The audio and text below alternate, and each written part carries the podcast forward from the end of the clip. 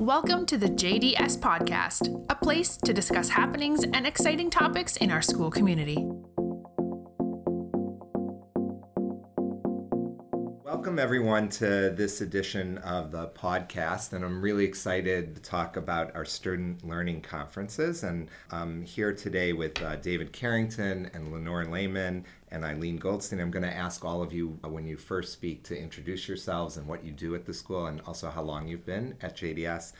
This issue of student learning conferences is really exciting for me, and it's something that I've been thinking about for a while. I know you have all been investing a lot of time and thought in, in student learning conferences. And when I think about student learning conferences, I, I think about where does it fit into the overall educational philosophy and landscape at, at JDS. And I think a lot to two areas. One area is our portrait of a CES JDS graduate. And I, I think about um, particularly about being an effective communicator and being a thoughtful and reflective collaborator. And there are some unique areas that we think within the portrait of um, being able to self reflect, to analyze, to uh, have a growth mindset.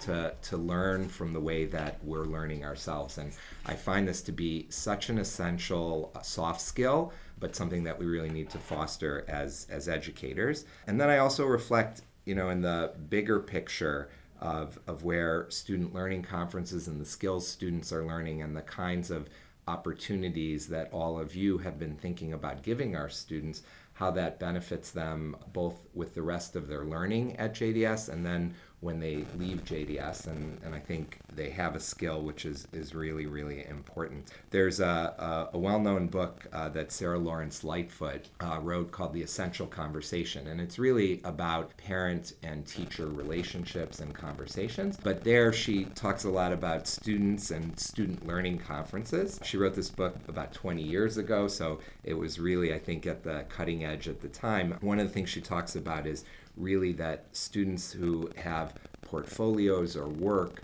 are able to have what, what she calls truths that the hand can touch. And so when I think also about student learning conferences, I think about how students are learning to understand their own truths, right? And understanding how they learn best, where they need to grow, and what are the challenges. So we're going to start, and and I love. I'm going to start with Lenore a little bit, but we can all jump in a little bit what are student-led learning conferences? And, and maybe share a little bit about them. So i'm so delighted to be a part of this podcast this morning. I'll start by introducing myself. My name is lenore layman i direct our educational support services department at jds this is my 14th year i believe working at the school and i'm also the proud parent of four graduates of the school. So this is our second year in the lower school that we will be having student-led learning conferences. And what are they? They are conferences that are led by the students where they're meeting together with their team of teachers and parents. And it's an opportunity for the students to talk about their growth over the course of the year, to reflect on their progress, to celebrate their achievements, and also to identify areas that they're hoping to grow in. So that, that's what that's a summary of what student-led learning conferences are. Great. And David and Aileen, anything that you want to add in terms of middle and high school? Sure. I'm David Carrington. I teach middle school English. This is my second year at JDS, and I'm really excited to be here in the community and also here in this conversation. I come from a school in San Antonio where we did student learning conferences, and it was a great way for students to be active participants in their learning. They weren't passive, they were engaged in the learning process and thinking about who they were as learners, thinkers, and always setting goals to try to improve themselves and make themselves more effective in the, in the learning environment. When I came here last year, I was, like I said, I was excited to be a part of the community and it was interesting to have conferences with parents where I got to have conversations about students, but I wasn't having those conversations with students. It was always sort of secondhand information where I'd have a conversation with a parent, and now I'm going to relay that to the student. Or the parent would have a conversation with me, and then they relayed that to the student. And this year I've loved being a part of the process to have student led conferences be realized at the school because now the students are involved in these conversations and they're getting to take center stage and thinking about who they are and how they can continue to do better. And especially as an English teacher, I love the opportunity to think about how language is involved in all this. We're giving students language to talk about themselves and their progress. We're also giving the community the opportunity to think about what language are we using around the skills, the soft skills, and also the, the developmental skills to help students across departments, across divisions. And uh, yeah, I'm really excited to be a part of it. I'm Aileen Goldstein. I am a proud alum of the class of 96 and in my 20th year working at the school. I also have a child who just started at the school, so sort of seeing this from all angles is super exciting.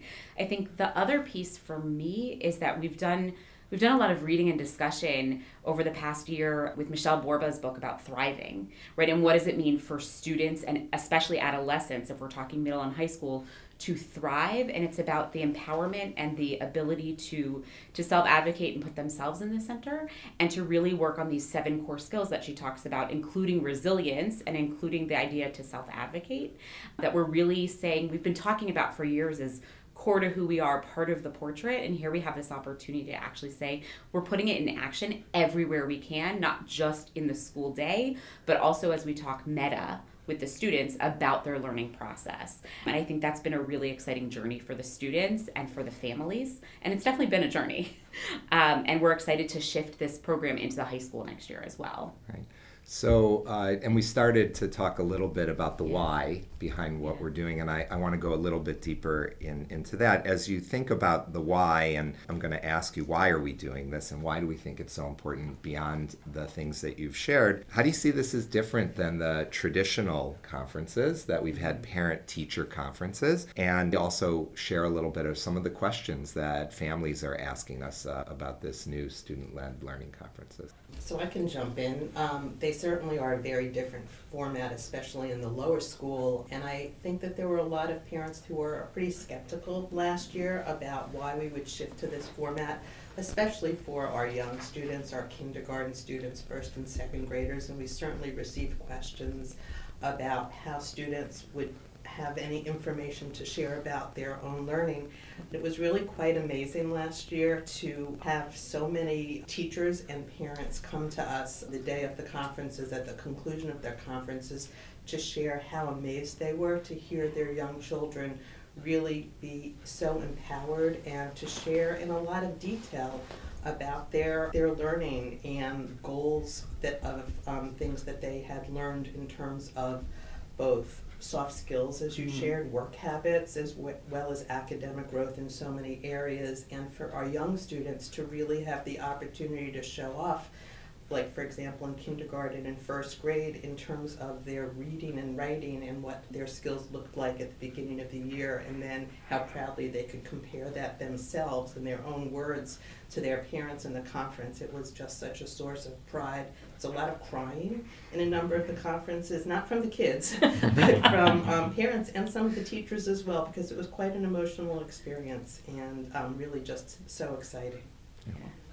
I think in the in the middle school, one of the things that introducing this has done is really shifted the conversation in such a healthy way around away from a focus on grades. Why does my child have a B? Why did they get X or Y to the learning itself and to where they are in the process? What are the skills that they are excelling in? Where are they struggling? One of the things um, that we encourage students and their teachers to focus on in the conferences is where did you find challenge and how did you overcome that challenge? What are some of the tools you're starting to play with?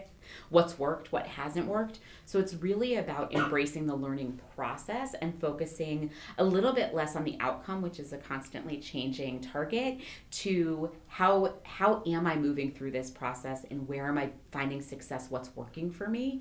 Um, and finding that it's also helping students after the conferences as we've moved more through the year to initiate those self advocacy conversations with the teacher, um, and so that this, the parent is taking a bit of a step back, um, which is really great, and the student is owning their learning more and more, and we're seeing that. And David can talk about in his own experience, but we're really seeing that in the classes where students are able to vocalize what was working for them and what wasn't and it's not it's not about the number on the paper. It's not about the letter on the paper. It's really about this skill is challenging for me. I think i got it here. What can I do to take this piece forward? Right, and I see that as sort of a deepening of the communication with families in terms of a substantive, qualitative type of conversation, moving away from the quantitative of, of the grade and, and, yeah. and that. And also, it fits so nicely into something that's a, a, a very big goal of the school, which is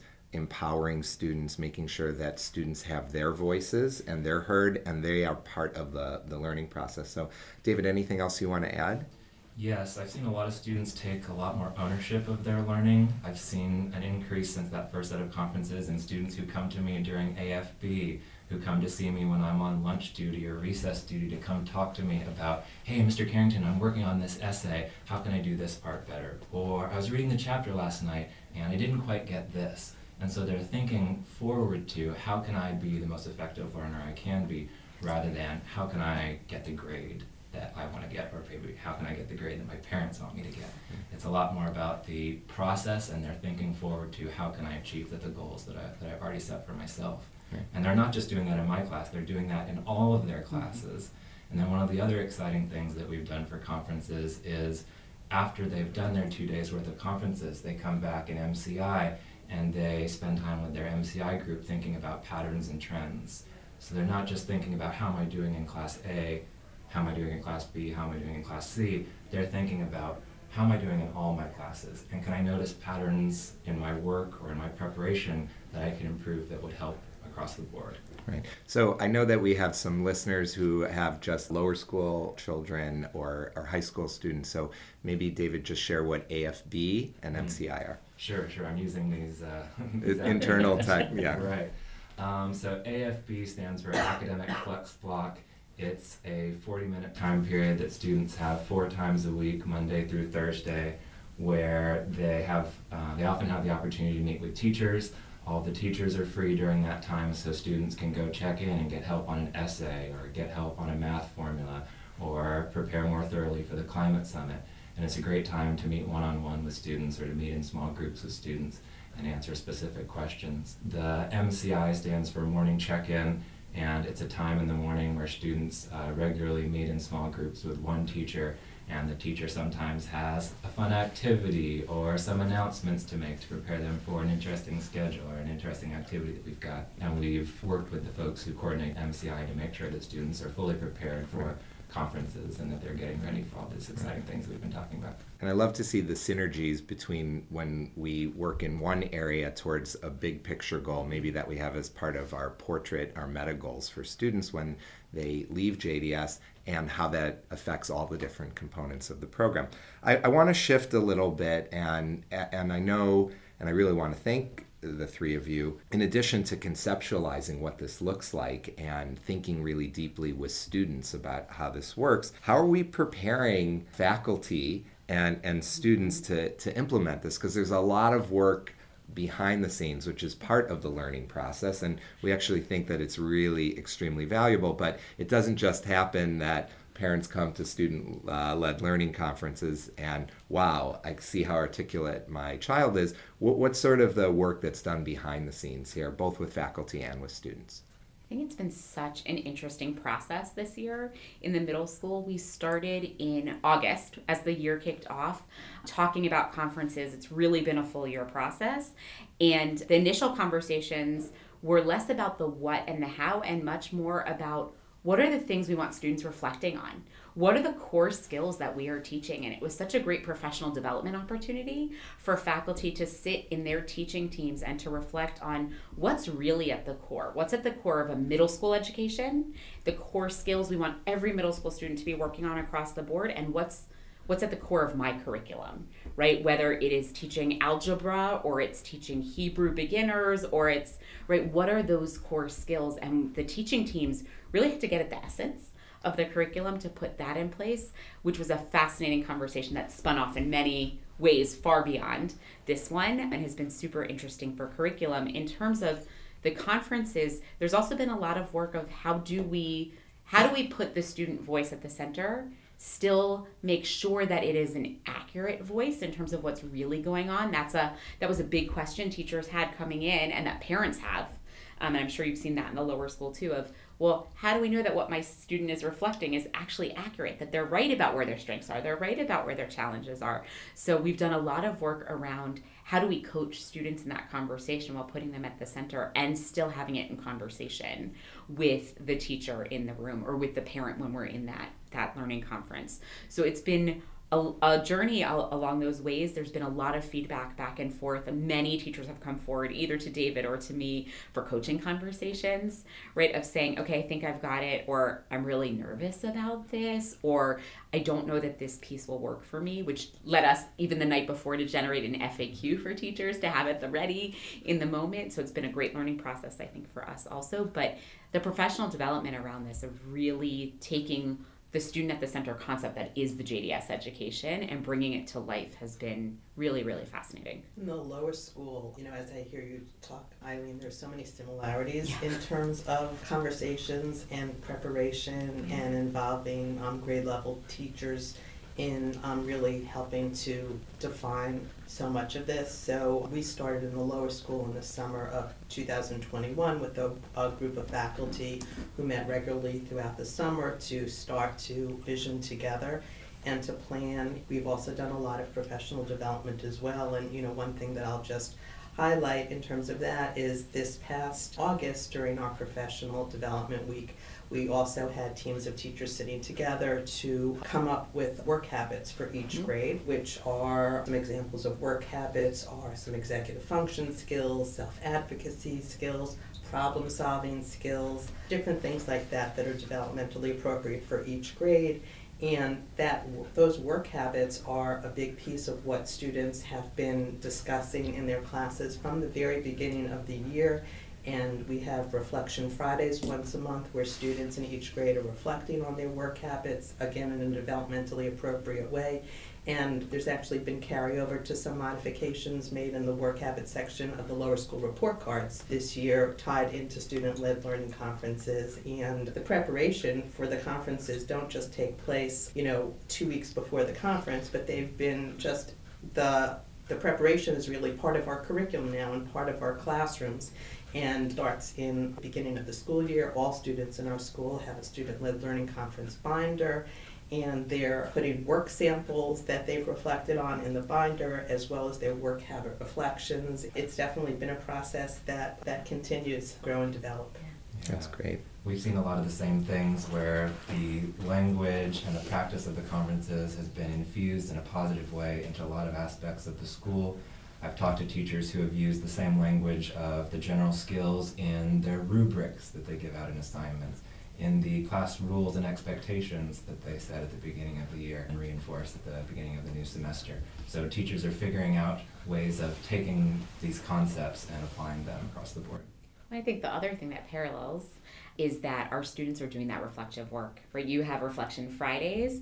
Up here, we have a number of dates on the calendar where we say this is a target date. Students should have been engaged in this reflection piece, and there are reflection forms, and it's an iterative process. We're in the process of revising already for second semester now that we've been through round one what it looks like. But this reflection work is is part and parcel, and we're hearing more and more of teachers who are weaving some of these reflection questions into other work in the class, whether it's an exit ticket or it's part of you know a final question on an assessment that they're giving, or in itself it's the own assignment. But the idea that they're constantly weaving this in and giving feedback to us so that we can revise and revamp and better the process. And we've learned so much, and it's only been a few months. It's really amazing. Right, and just listening to all of this, I'm reflecting back on the the portrait of a graduate, and you know, mm-hmm. one of the the big picture goals that we have is to be an independent, creative, and critical thinker. And there are so many places in the school where we teach this, and this is just one other place, and particularly with the emphasis on the independent nature of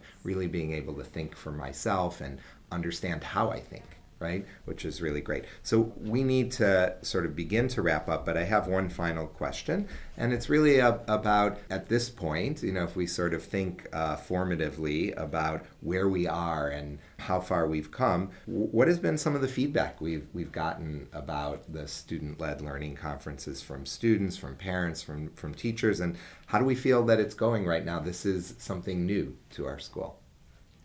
Sure. After our middle school set of conferences, Aileen and I sent out a feedback survey to the community, which involves students, parents, and educators. We got 131 responses, which is great, lots of feedback. And I think the biggest pattern that we saw was time.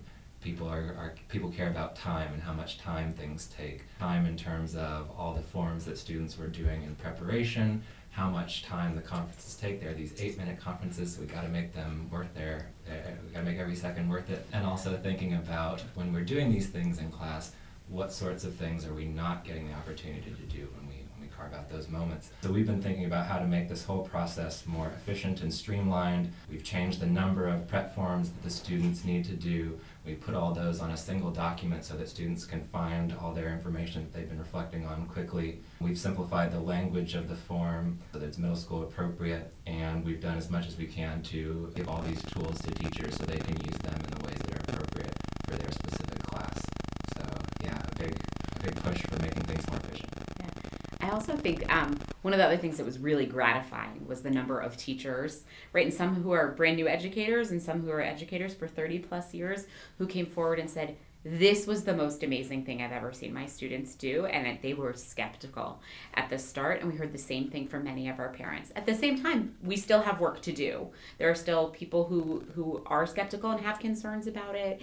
How do I have that conversation with the teacher? So there's still work for us to do. But it was really amazing to see when they went through it, how many people came back and said, "Wow, I never understood that our students could do this level of thinking and work at this young age, and it was powerful, really powerful. Yeah, I definitely will, will echo that from our experience last year. Many teachers, I would say the majority of teachers were probably skeptical and nervous, really nervous about how to take a back seat the day of the conference and what that was going to look like. And I remember I was sitting at a greeting table in the lower school in the front hallway directing parents where to go with their, well, their kids knew where to go, but directing their parents at times. And, and teachers just kept coming out and, and, and just saying, Lenore, I wish you had been in there. It was just so amazing to hear Avi or, you know, Sue, you know, talk about themselves in this way. Really, really exciting. This has been a wonderful conversation, and David, Lenore, and Aileen, thank you for joining me. I, am leaving wanting more, wanting to know more, and I know that this is just the beginning of this process, and we have a lot more to learn, but it is really, really exciting to see how we're fostering these kinds of self reflective thinking skills for our students and doing that really thoughtfully, and then incorporating feedback from families and students and, and faculty. So thanks for joining me. Thank you for listening. This has been a production of the Charles E. Smith Jewish Day School. Stay tuned for our next episode.